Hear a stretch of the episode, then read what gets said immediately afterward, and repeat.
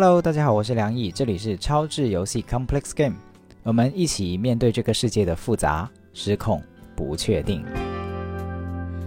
I wanna go to a place where I can say that I'm alright and I'm staying there with you. 今天想跟大家聊一个我刚刚觉察到的自己的时刻。呃，我觉得这个时刻很重要，所以我就赶紧的把它记录下来。其实也要感谢委员长啦，因为刚才的这个突然间发现很重要的自我觉察，其实是我在临睡觉前，然后在床上抱着他在闲聊的时候聊到的。然后我就跟他分享说有这样的一段思考跟经历，然后说着说着，他就说：“哎，这个是很好的一个播客的题材呀，你可以把它试着录下来。”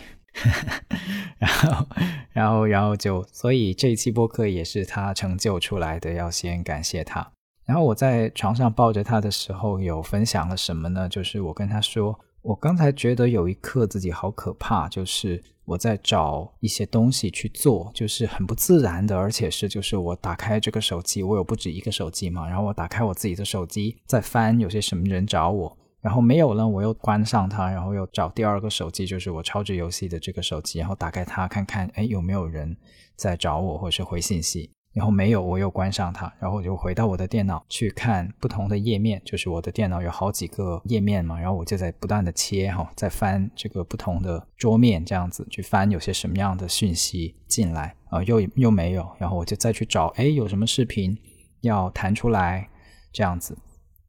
但就在这个时刻，我突然间发现，呃，这是有问题的。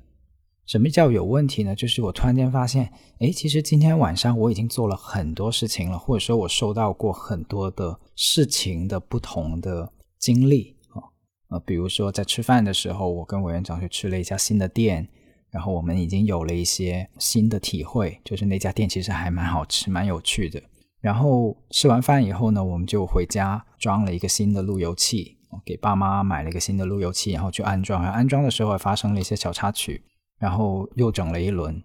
然后装完路由器以后就回家，然后又参加了一个直播的活动，哈，就是去听一场活动，哈，一些别人的分享，哈，主题分享，就参加了个活动嘛。然后这个活动上面又有很多的刺激跟启发，跟被我们称之为可能叫干货的东西。就等于又参加了一个活动，然后参加完这个活动呢，就马上又自己的手机上面跳出来哈，呃一些讯息，然后我又去做了一些同理倾听，哈，去支持了一些人，然后呢，第二个人又跳出来，然后又又去做了一些相似的支持哈，或者是回应，呃，就大概这样循环往复，然后整个晚上可能其实整个长度是有三四个小时那么长的时间，但是可能里面装了。七八件事情哦，甚至更多，可能十几件事情。然后我我这样回想的时候，我突然间就觉得很可怕，因为这只是我能回想起来的，从吃晚饭到睡觉前，也就是说这一个晚上的时间，我所受到的刺激，以及我去给予精力去回应的的事情。当然，有的人可能会说：“哇，你的生活好精彩，好丰富，有那么多的事情。”你可以去关注，可以去参与，可以去输出，或者是帮助别人。对，这当然是一个可以可以这样想的角度，但同时我又会想，这样的频繁的刺激，它同时可能是很可怕的，因为我们并不是无时无刻都有机会有这么精彩纷呈的事情，去让我们随时随地可以去参与、去享受、去体会。也就是说，我们的人生必然有另外的一些时段可能是平静的，它就是没有没有那么多的刺激。那会发生什么事情呢？就是那就会发生是，我们就会主动去找啊。就像我觉得，哎，我一闲下来，然后就开始在翻手机。我不知道大家有没有这样的体会，就是有的时候我们在吃饭或者是在做交通工具的时候，可能明明明没有什么别的。事情做，但是又神经兮兮的打开手机，在不断的翻哦。可是你明明知道，其实没什么重要的事情一定要去处理。我我听过一个另外别的台的主播，他讲了一个很有趣的事情，他就是说，哦，对，就是孟尝，我觉得可以点他的名字，因为他在节目里面有提到，他说他坐出租车的时候，他发现那个司机很喜欢在等红绿灯的时候都要刷两个抖音。然后他的反应就是说：“为什么你们不能在那个时候正念一下、冥想一下呢？” 这当然是一个听起来有点阳春白雪或者不接地气的建议哈，就是建议司机开滴滴的司机去正念冥想哈，这听起来不太符合实际，但但这同时的确是一个可以非常有启发的角度，就是我们每一个人其实因为都可能是那个滴滴司机啊，就是我们也会经历这种，至少我自己是频繁的体会到，虽然哪怕我是经常做自我觉察。经常做这些心理类的反思，跟自己生活中把它应用起来哈，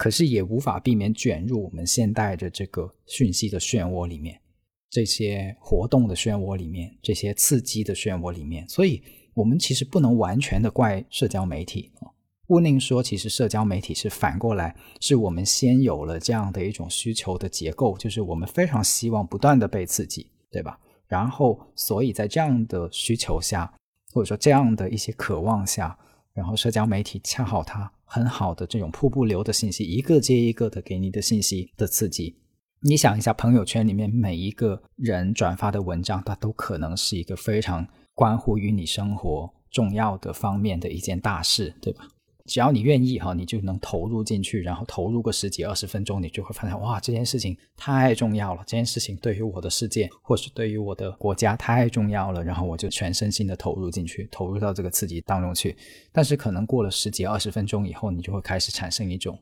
厌倦感哈，然后你就会把这篇文章看到最后以后把它关掉，或者是把它转发，然后再加上自己的抒情感受。呃，我并不是说这是错的，因为。事实上，很多的社会改变，甚至是社会运动，就是这样推动、发生、创造一些积极的改变的。我我是在反思说，如果如此频繁的去投入到这样的一种活动里面，或者说这种刺激里面，我们的身心真的会健康吗？哦，就是我我其实今天特别有感触的是这一点，就是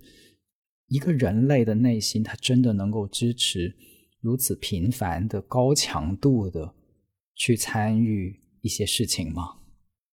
就如果我今天把自己参与的所有的这些活动、事情、给予全部加起来，可能会超过五十件。这个一点都不夸张。只要我愿意写，可能我会发现有超过五十件的事情。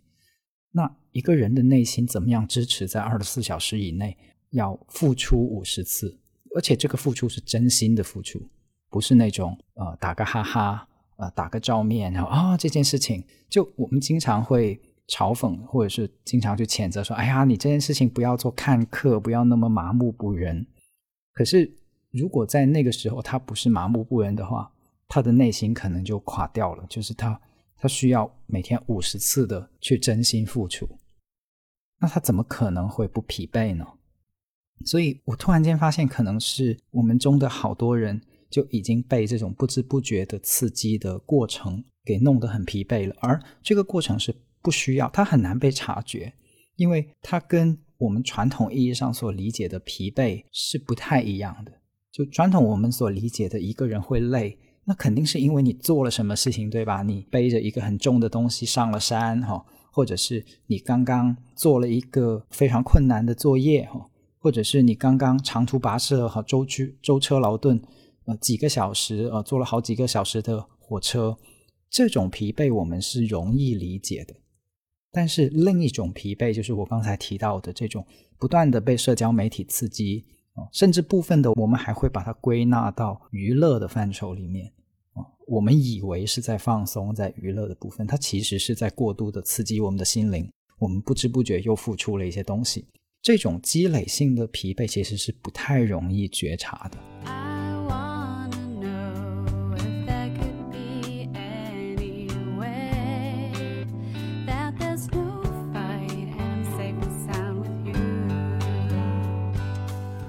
其实，当我在那个不停的翻找有没有人找我的时候，我同时感觉到的是一种荒诞跟病态。就是那一瞬间，我告诉自己说，或者说我内心有一个声音说：“等等，这不太对劲，等等，这不太对劲。”然后我就在问，那个不对劲到底是什么？就是那个非常不自然的那个感受，它到底指向哪里？然后我就慢慢咀嚼，以后我就在我跟委员长每天有固定的床聊的时间嘛，就是在临睡前可能会抱在一起说一些悄悄话这样。然后我就跟他说：“我说好像那个不太对劲，是这样子，这样子，这样子。”然后在说的时候，我就觉得不舒，很舒服，不是不舒服，我就觉得很舒服，就是好像有一些一团乱麻的东西慢慢又被梳理出来了。所以我就发现说，哎，原来有这么些在困扰我的东西，就是这些刺激，呃，这些说不明，原来说不明道不准的刺激，可能是太多了。然后，所以引发我很想去聊今天这个话题，就是可能我们低估了无聊的重要性。就可能在我们的时代，或者说我们现在的生活里面，我们应该适当的有一些无聊的时候的。这个无聊的时候，就是他，他就是无聊着啊，他就是没有东西在做。然后我就回想起来，过去几个月，我觉得最惬意跟自在的一些时刻，恰恰就是一些什么都不做的时刻啊。什么叫做什么都不做？就是比如说，呃，我有好几次的体验，就是因为我有时候会要出差啊，去别的城市待工作坊。然后我有那么一些时刻，我会觉得说，在这个公共交通工具上面刷手机太累了，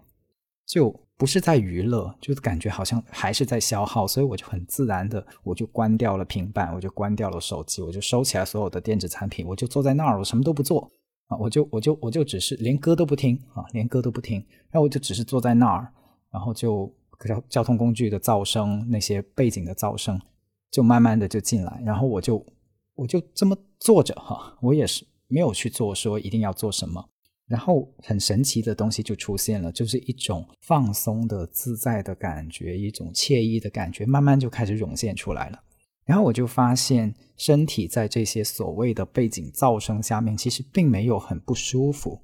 相反的，就是反而你在这种无意义的噪声，因为。这种噪声它不会有什么意义嘛？就是就是你在一个比如说地铁上面，你就不断的慢慢的听到人有一些进进出出的声音，然后车在爆站，然后地铁在摩擦路轨产生的这种噪音，就它有点像我们在下雨的时候听到的雨声。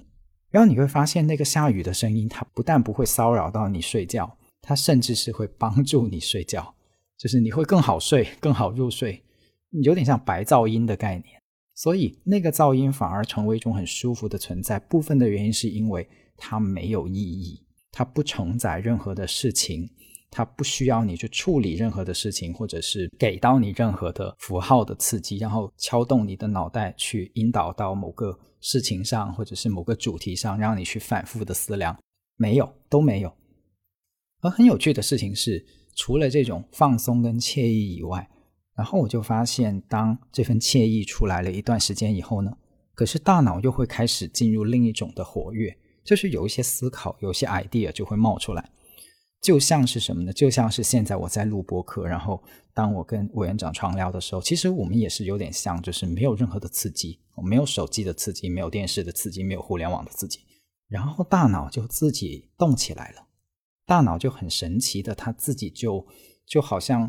回到了自己的动作哈，如果把它看作一个人在跳舞的话，他就是自己开始在跳舞。但是在此之前，他可能是像提线木偶一样的，就被互联网的这个信息或者说那个活动给牵引过去了，就像一个木偶一样的提线木偶一样的，就被摆布在做各种工作。那那种状态是一个不太顺畅跟自然的，至少是不那么自主自在的一个状态。但我不希望把这个描述变得非常的说，哎呀，愤世嫉俗哈，攻击互联网，什么东西都不好，不是这个意思，而是我发现可能两个东西之间是可以有更多的平衡的啊，就至少不是互联网的这个部分，或者说我们生活里面外在刺激的这个部分，给完全吞没了我刚才所说的另外的那个部分，就是我所说的，可能你什么都不做，然后就只是在那儿。去听的噪音，然后也什么都不做，然后就是完全的陷入一个外在刺激的静默状态下面一段时间。就与之相对应的，我们把它叫做 A 状态跟 B 状态吧。就 A 就把它就称之为外在刺激，互联网哈，或者不一定是互联网啊，有的时候可能是你的工作哈，工作可能是非常给予你频繁刺激的东西，比如说哎，这个今天有一个人去找你。呃，说他对你的课程或者是对你的东西感兴趣，哈，然后你要回应他然后可能下一个是你的工作合作伙伴，然后跟你说，哎，这个有个新的点子，你要不要跟我一起尝试一下？哈，你要不要回复他？就是频繁的有各种各样的信息的来回，它也其实是一种外部的刺激。这种外部刺激当然是很宝贵的，因为你之所以会有工作，在我们现代社会里面，你就是不断的要跟别人去交互嘛，对吧？要跟这个世界去交互。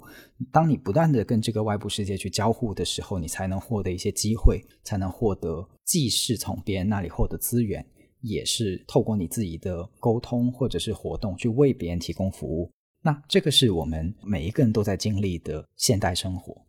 可是当这样的过程频繁了以后，可能有另外的一个部分就被忽略了，就是一个。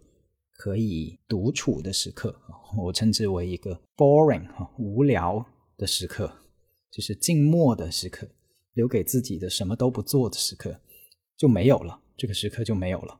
但是我会发现，可能这个部分是很重要的，很重要的。有些人说我很忙，我的生活很忙，我不知道，但是我我真的只是想分享说，如果你能在。很忙的时候，有那么一小点、一小会儿，去完全留给无聊。那可能这个无聊并不是，而且这个无聊并不是那种我停下来以后，我又觉得不对劲，然后到处去找找事情来做的这种无聊。所以是不觉得无聊的无聊。这是说起来有点吊诡哈，但是大概大大概，我想大家慢慢的能明白我想表达的意思，就是。不觉得无聊的无聊，甘于无聊的无聊，可能是很重要的。而这个时刻对于我们的生命来说，可能是很宝贵的。嗯，我曾经前段时间有一天晚上，呃，尝试过，就是跟公仔坐一会儿。我不知道大家 相不相信，就是前段时间这个呃，委员长很喜欢的一个动漫角色，就是那个迪士尼里面那个星黛露哈。然后他让我买了一个星黛露，然后。超可爱的，我跟你讲。然后我们就把这个信代路的公仔放在放在我们客厅的沙发上。然后我有天晚上我就跟信代路坐一坐，就是自己什么事情都不做，就只是纯粹的坐在沙发上，然后也把灯关掉，然后就就默默的只只留着一盏台灯哈，很温馨的一盏台灯。然后就跟信代路好像朋友一样的就坐在这里，也什么都不说，什么都不做，然后就坐一会儿。然后我就发现。那个跟公仔坐一会儿的感觉很棒，我不知道怎么形容，但就是很棒。它甚至比我现在录播课的这种感觉都还要更棒。我不知道怎么形容，但是这个体验是真实的。我所以我想分享给大家。或许后来我现在明白，就是那就是一种无聊的快乐，就是因为不用被刺激，也可以有自己的生活的一种快乐。而这种快乐，我觉得在现代社会是很珍贵的。对，所以就想分享给大家。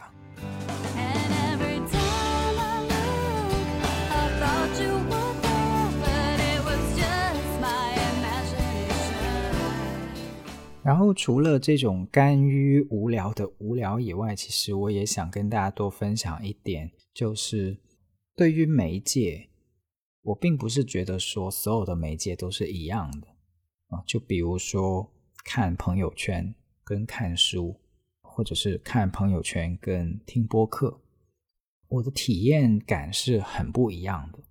就是当我在看书的时候，我发现，注意哦，是看书不是听书哦。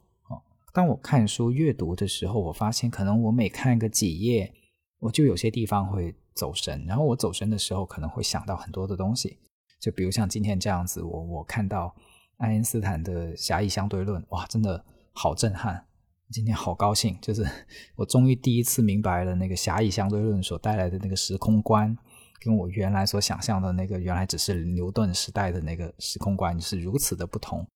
那在那个阅读里面，我可以随时停下来，去再细细的想，所以那是一种，其实我会觉得我不完全被这本书带着走，我是可以随时停下来，然后我自己走到某条小路上面去。然后我想走多远就走多远，甚至我可以记一些笔记，把我自己的想法给记下来。我有很多我主动的时刻，我并不是被动的被这个东西拖着走。但是当我看朋友圈或者看一些短视频的时候，或者是视频的时候，我感觉我是被拖着走。就中间其实我看完以后，我发现我没啥思考，可能他的思考就是我的思考，我最多就是去转发的时候去，但是那个已经是个二次创作了，就是呃，因为以前我也写影评，然后我就发现，如果你要真真切切的去写影评，其实你是先看作品，对吧？然后看完作品以后，你再自己去开始你的创作。某种程度上来说，你的思考创作也是一个很用心跟专注的过程，它不会跟那个观影的过程完全同步的哦。但是当你看短视频的时候，我的体验就是，我既没有这种可以随时停下来去深入思考的空间，跟自己内在声音的部分。但同时，我又不可能说仅仅因为一个很短的视频或者是文章，然后就去像看一个作品，看完以后真真切切的去写一篇影评，这样子去进行自己的内心的思考的部分。也就是说，这个快速的高频率的刺激，它让深思熟虑的思考、自由的思考变得很难，或者说这个自由的思考的空间被挤压掉了。跟以前的交互方式，跟以前的这种思维的方式是很不一样的。而这个过程其实让我挺难受的，因为我发现自己主动思考的那个时刻，至少我自己是会得到非常多的快乐的。其实包括现在录播课这种时间也是，就是我能够不断的在说话，这个说话的过程其实也是一个我自己思考跟表达。跟拥有一个空间去让我拥有自我，就是这个部分其实是我的自己的一部分来，而我觉得这是很珍贵的一个时刻。包括我听别人播客的时候，我也是有的时候我听一段，然后我就会停下来，然后突然间发现啊，我有很多想法，我有很多的很多的灵感，或是有很多的 idea，很想跟他对话，或是很想有一些观点再去进行表达、思考跟表达，啊，很想对话。这一期 Podcast 的那个主题是什么？对话复兴哈。我觉得对话复兴是源于我们有空间去做这个思考跟对话，有欲望去做这个对话，有对话的欲望其实好事情来的，而不是说为什么是对话复兴而不是弹幕复兴啊？弹幕是另外的一种表达方式，弹幕就是当我看到某个东西的时候，我我要爽，我就直接把那个话说出来。但是直接打在公屏上，把六六六直接打在公屏上，那个只是六六六啊，六六六到底是什么意思呢？六六六可以是很多的意思，也可以是没有任何的意思，对吧？至少对于一个有厚度的灵魂来说，我觉得六六六是不足以表达他在那一刻可能有的一些想法跟心情的。但是不管是那个号召打六六六在公屏上的人，还是那个把六六六真的打在公屏上的人。可能他在那瞬间，他们达成的默契或者是默认，就是六六六都足以代表他们此刻的交互，此刻的所思所想所感，够了。他们觉得六六六够了，而可能我的感觉是六六六不够。嗯，这并不是一个评判啦，而是说关乎于我觉得媒体以及我们现在的生活里面有什么东西是我很看重的，以及。我觉得在什么样的过程里是特别自在的，而在另一些什么过程里，我是感觉到有微妙的不自在。那个不自在是什么？所以我在说什么呢？我在说的事情是我们可以去留意一下，什么样的媒体、什么样的媒介、什么样的阅读跟刺激是能让你拥有更多的自主思考跟自主的怎么讲参与啊？我觉得这是一种真正的参与，而。有什么样的媒体是我没有办法去参与，只是被牵着走？这个是可以觉察的，因为在我的世界里面，可能是看书跟播客是我有很多的自主的部分，但是可能在别人的世界里面，这个不是哈，可能他看短视频也能获得这种随时暂停、随时思考的。的特性，所以我不能评判说，哎呀，短视频就是不好哈，他他把大家的注意力都拉走了，然后也不给大家思考的空间，不是这个意思。可能不同的人会有不同的特性哈，就是我也打不准会不会这个九零后、零零后或者是呃一零后哈，他们的对媒介的感受会跟我大相径庭。我不能假设说我的经验、我的感受就是别人的感受，对吧？但是我觉得这里面有一些很微妙的东西，我们是可以去分享、去觉察的。然后还有一个我观察到的维度是投入度的问题，就是可能有的时候一个媒介是不是让我有那么多的自主思考，这固然是一个特性，但另一个可能我会去特别重视跟觉察的特性，就是我有多投入。啊，因为为什么会有这个维度？是我自己也观察到自己有一些很诡异的现象哈，就比如说在打开某本书在看，就是在电脑上面去打开某个电子书在看的时候，我发现我没看两页，我就开始把窗口划过去，啊，又滑到了微信那里看一看，然后再回过来，再滑到某个网页里面再看一看，然后再滑回那个电子书里面去看一看。这个现象就在告诉我说，其实我看这本书看的不太投入，而这个不太投入，用一个更加心理学或者是这个身心灵的说法是什么呢？就是不够正念嘛，啊，这个不正念啊，不是那么的临在，不是那么的全情投入在一个事情上面，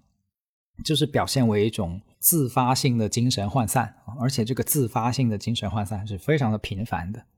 这就这就显然会导致任何事情都开始浅尝辄止哈，我不知道，但反正我直觉我就不喜欢这样的状态，因为这会就就像你同时想做很多件事情，但是每一件的体会可能都不那么深，它都其实没有真正的进入你的内心，成为你世界的一件真实的事情，你只是在不断的跳跳跳跳跳，这可能意味着你在那个时刻对那件事情没有那么的投入。也可能更严重，就是在另外的一些情况，可能是意味着你最近其实是有一些焦虑，有一些内心深处更底层的没有满足的渴望，或者是一些更严重的病态的疾病在那里，但是你没有觉察，于是它表现出来的形式就是在不同的频道跟不同的界面之间机械性的来回的切换。这个不能一概而论啦，我只是说，有的时候我会把这个作为自我觉察的一个现象或者说标尺哈，就就但凡这样子，我就会让自己谨慎一点，跟告诉自己说，哎，可能要看看这里面有什么问题哈。所以这些时刻是在提醒我说，可能要留意自己有没有投入到一件事情里面，而那些很舒适的体验，或者说那些呃很自在的体验，往往都附带一个特性。就是特别的投入，它可能是你特别投入去看一本书，也可能是你特别投入在洗一个碗，也可能是你特别投入在哪怕你是蹲厕所。我觉得蹲厕所只是在蹲厕所，这是一个在我们当下很难得的经验哦。我不知道有没有人体验过，就是当你想上厕所的时候，你还到处去找这个手机哈，能不能抓上手机然后再冲进厕所？啊，然后如果你不抓上个手机，你就直接冲进厕所，你会觉得好像很奇怪啊，少了什么东西，然后不值得哈，这个厕所上的非常的不值得，这都能成为什么？都能成为一个段子了，这个都能让周奇墨或者是谁把它编成一个段子的这个行为哈。但其实里面你细细的去看，你会发现这里面有很多的不正常，对吧？它的异常，这种异常是相对于一个心理健康的状态来说的异常，所以我们现在说的心理健康。心理不健康，它远远比我们所想象的有没有抑郁啊，有没有精神分裂，有没有多动症等等要宽泛的多。就是当你发现自己抓起个手机才想上厕所的时候，这个这个某种意义上来说，心理的不健康就已经被你捕捉到了哈，就已经被你觉察到了。所以，怎么样去投入在一件事情里面啊？就是做这件事情的时候是投入，用这个爱的语言来说叫全在时间啊。就是你怎么样一门心思的都只是在这个事情上，这变成了一个特别可以去自我观察的维度哈。这也是我在长久以来其中一个自我观察的重要的维度，就是我是不是在投入的做这件事情。继而进一步的问题是，因为投入嘛，所以投入就有享受的机会。当然，呃，不是所有的投入都会带来享受感，但是很有趣的事情是，基本上。能够享受的事情有一个前提，就是你必须是投入的。你很你很难想象一个人心不在焉，但同时又很享受那件事，对吧？他那他是在享受什么呢？他人的心都不在这儿啊。所以这就成为我们时代一个特别关乎于，就是可能以前哈，就是女朋友也好，或者是家长也好，问你说：“哎，你到底有没有在用心呐？”这句话听起来像是一个要求，像是一个命令。但是现在我们细细再去看用心到底是什么意思，你会发现其实用心跟我们的人性、跟我们的幸福、跟人之所以为人，可能都有很密切的关系。如果我们在任何事情上都没有办法用心，这其实是一个挺可悲的状态来的，就活得很可悲哈。就是甚至连去最高级的寿司店吃一顿寿司的时候，然后你发现点单的时候，你就已经开始在刷手机去看别的哈。你坐在那个寿司之神的卡位上，你就开始在想，待会儿要怎么自拍。然后寿司上到一半的时候，你就开始在想，哎，这个这个怎怎么拍了以后发的那条评论到底是什么？然后你就开始在在编那个要转发的那个文案哈。这就是我刚才说的。哪怕最美好的食物摆在你面前，可能你都没有办法去投入、去享受，就就更谈不上享受了，因为投入都没有办法投入嘛，所以就没有办法享受了。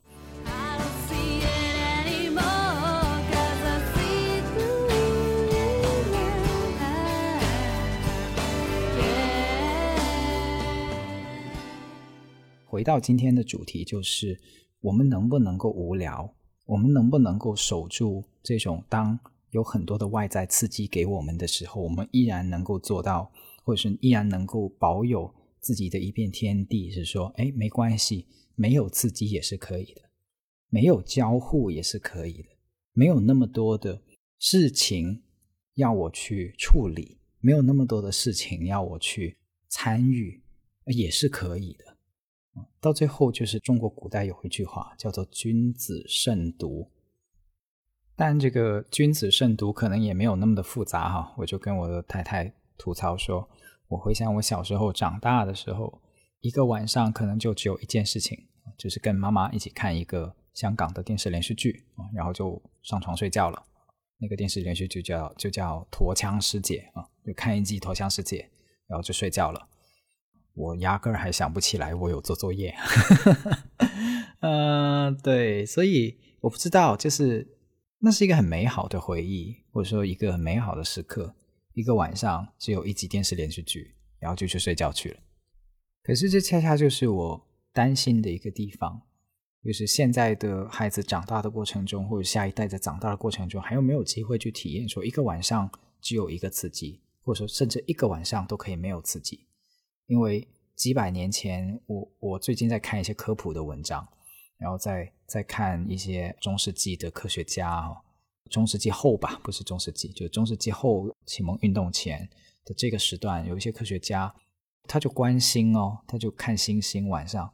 然后我就他们就有很多伟大的发现嘛，就是只是看着天，然后就看到星星怎么样运行，最后就总结出来说地球原来不是宇宙的中心哈，然后其他的星球是怎么样在什么轨道上去运行，然后甚至有一些呃他们当年所在的那个小房间哦，然后怎么样有一个打开的天窗，然后就有一个望远镜和蜘蛛去，然后他们还要花很多时间去打磨他们的那个镜片哈。就是透过把他们的镜片打磨得足够好，然后才能够获得一个足够清晰、足够高分辨率的望远镜，去看到更远的星空。可是你会发现，这个画面非常非常的漫长，就是可能一整个晚上都是在打磨一个镜片，或者说一整个晚上都是在看着夜空。他们观察的是星星，是星星的运动，而星星的运动是什么样的速度呢？你可以想象一下，如果自己在这样的一个漆黑的小房间里面，然后连煤油灯都吹灭了，然后就剩剩下漫天的星空，然后你就一直在看着那个星空，用望远镜或者是另外的一些仪器去记录这个星空的变化，一整个晚上，一整个晚上，又是一整个晚上，就这是一种怎么样的人生节奏啊、在那个。绵长的时间里面，它跟我们现在一个晚上可能十分钟就给你送好多好多的短视频哈，不管是 YouTube 还是抖音还是微信，都有一些功能哦。我现在觉得好可怕，就是一个视频播完以后，它会自动的给你接下一个视频。我不知道是谁发明这个功能，这个功能真的好可怕，所以我有时候就直接不会去，就因为我是没有抖音的，很多人知道我是没有抖音没有微博，但是我有的时候会乱入，就是。不经意的打开淘宝的时候就，就有这种视频，然后我就马上关掉。我觉得太可怕了，就是那个一个视频接一个视频给你播的那种刺激感，我觉得太可怕了，所以我就自自动的把它关掉。但是我我想说的事情是，几百年前这些看着星空去发现星辰大海的科学家，跟现在我们不断不断的在看很多讯息的的现代人之间，我们可以有很多种活法，我们可以有很多的生存的方式，不一定要有很多刺激的人生才叫做丰富的人生。所以反过来，那种丰富可能是很单调的，或是那种丰富是。甚至是很可怕的，就它成为了一个壳，它反过来把你给罩住了，把你凝固在这个壳里面，你没有办法探出头来去去看更大的世界。虽然表面上来说，那个壳每天都跟你说我要给你看世界，我要给你无限丰富的多的资讯，我要给你看到你生活之外的其他人跟世界的其他角落是什么，好像这是成立的。但同时，在另一个意义上来说，它又是单调跟空虚的。所以，节目的最后，我会祝大家能够看见世界的多彩，也守住自己内心的平静。我是梁毅，我们下期再见，拜拜。